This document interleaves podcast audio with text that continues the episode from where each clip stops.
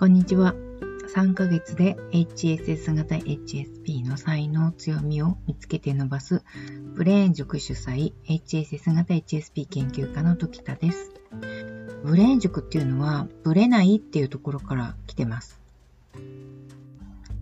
今日はですね、お手紙を読んでみたいかなと思います。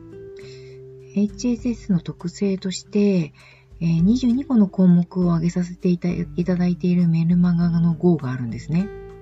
その22個の項目をだいぶ昔に読んで忘れちゃったという方もいらっしゃるかと思うんで、改めてちょっとここで読み上げたいと思うんです。HSS の特性。やったことがないことをやってみたい。リスクがありそうでも飛び込む。社交的に見える。物おじしないように見える。多少のリスクはすぐに覚悟できる。何事もやってみなければわからないと思う。やらないで後悔するよりやって後悔した方がいいという信念がある。退屈しやすい。衝動的に物事を決める。移り気。多少のプレッシャーをかけた方が自分はやれると思っている。でも負荷がたくさん、プレッシャーが大きすぎると体調を壊す。集中するとたくさんのことを思いつく。やりかけていることがあちこちにある。仕事は予定時間に終わらない。人間関係を広げるのが苦手。人とは疎遠になりやすい。人と急激に仲良くなってもずっとは続かない。急激に遠ざかる。新しい環境で最初失敗する。自分に対しての警戒心が強い。疲れやすい。毎日同じように同じことをする毎日はありえない。情報に振り回されるのが好きだ。言葉に抵抗がある場合はあるかもしれません。例えば、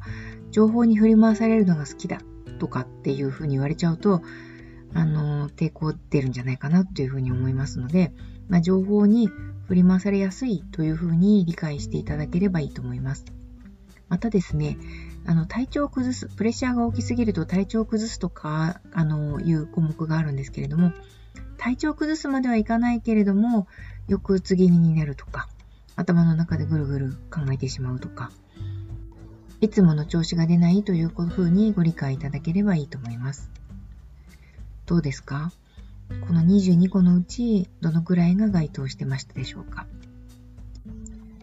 お手紙いただいた方はですね、やっぱこの22個のうち、ほぼ全部当てはまりましたというふうに書かれていました。5年ほど前に本で HSP に間違いないと確信するものの、いくつか全然違うところを見つけた時、それは職業柄そんなことは言っていられないので克服した部分なのだと思ったりしました。なるほど。HSP だけを紹介されているものを見ると、HSS 型の方はちょっと違う部分ありますよね。実際 HSP の方と HSS 型の HSP の方とでは、アウトプットの仕方が違うなと思うことがよくあります。例えばですが、HSS 型 HSP の方の方が話すスピードが速い気がします。あと HSS 型 HSP の方の方が見栄えを気にされるかなというふうに思いますね。外からどう見えるかということですね。ですので、メールでいただいた方が、その克服した部分なのだと思ったっていうところは、当たらずとも遠からず、なんじゃないかなというふうに思うんですね。克服したわけではないですけれども、違いが見えてたっていうことでしょうね。それともうちょっと深い洞察が書かれてまして、敏感すぎる話を読んでいると、そこに引きずられていくような気がするので、辛い。だから、蓋をしたのかもしれないというふうに思ったようです。これ、とてもご自身のことを見られてるなというふうに思います。蓋をする、辛すぎて蓋をするっていうようなこと構感づきすぎてしまう、気がつきすぎてしまうので、鈍感になりたいっていうふうに思われたり、おっしゃられる方結構いらっしゃるんです、しますし、聞いてらっしゃる方もそうかもしれません。私も少なからず、もっと物事がわからないといいな、みたいなことは思った記憶があります。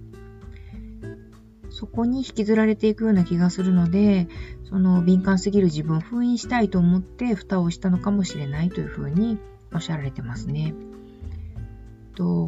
でも、メールの続きですね。でも久しぶりにスマホで流れてきたいくつかの HSP の話を読んでいるうちに、HSS 型を確信せざるを得なくなりました。正直なところ、ほっとしたのと残念なのと両方です。以前、知人の中に、発達障害と思われる方がいて、その方に仕事でものすごく関わるので、とても頭を悩ませていました。これはですね、あるあるんじゃないですかね。HSS 型 HSP あるあるの部分があって、発達障害の方と結構近い部分があるんですけど、決定的に違うところもあるので、ちょっと正直、仕事で関わるとどうしていいかわからなくなってしまって、HSS 型 HSP の方の方が、気を揉みすぎてしまって、ストレスが大きくなってしまって、苦しくなるというようなことはよく起こります。カサンドラ症候群って聞いたことありますか？アスペルガー症候群の配偶者が、お互いにですね、配偶者との関係がうまく築けないわけですね。そのために、配偶者側に身体症状や精神的な不安定さとかが出てくるわけですけれども、その配偶者側に起こる症状のことをカサンドラ症候群というふうに言ってるんですね。実際その職場に発達障害の方がアスペルガー症候群の方がいらっしゃると、その一番近しい HSS 型 HSP の方がカサンドラ症候群になりやすいんじゃないかなというふうに思います。このメールくださった方はまさにその夫婦ではないですけれども、職場でそういう方がいらっしゃったので、大変苦しい思いをされたっていうようなことが書かれてますね。あなたにも思い当たることがあるかもしれないです。でですね、メルマガ読んでいただいていて、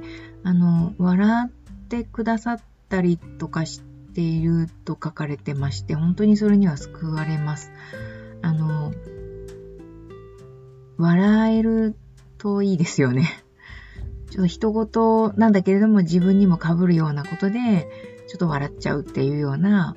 状況が生み出せるといいなというふうにしてお送りしています。自分と同じなんだけれども、他人事として読むと結構面白いということに気づきましたというふうに書いてくださっています。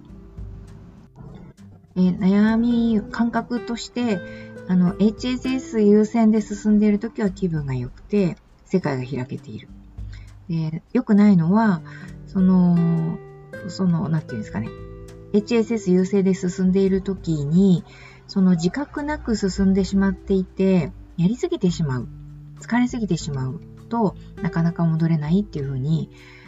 書いてあります。これそういう感覚でいらっしゃると思うんですけれども、基本的にはですね、HSS で突き進んでいるときって蓋をしやすいんですね、自分に。で、自分がその傷ついたりとか気に病んだりってしたことにも、蓋をしてしまいやすいので見逃してしまってるんですけれども、意外とその小さな傷つきでジャブを打たれてるっていうことで前に進めなくなってしまって、急激に倒れたりとか、急激に寝込んだりとか、調子が悪くなったりとか、あとやたらとへこんでしまったりとか、憂鬱になってしまったりっていうようなことが同時進行で起こってしまってるってことなんです。なんで HSS の特性だというよりは、HSP 特性、違いますね。HSS の特性というよりは、自分が傷ついているっていうことに気づかないまま、蓋をしたまま突き進んでしまっているっていうことで、急激に疲れて、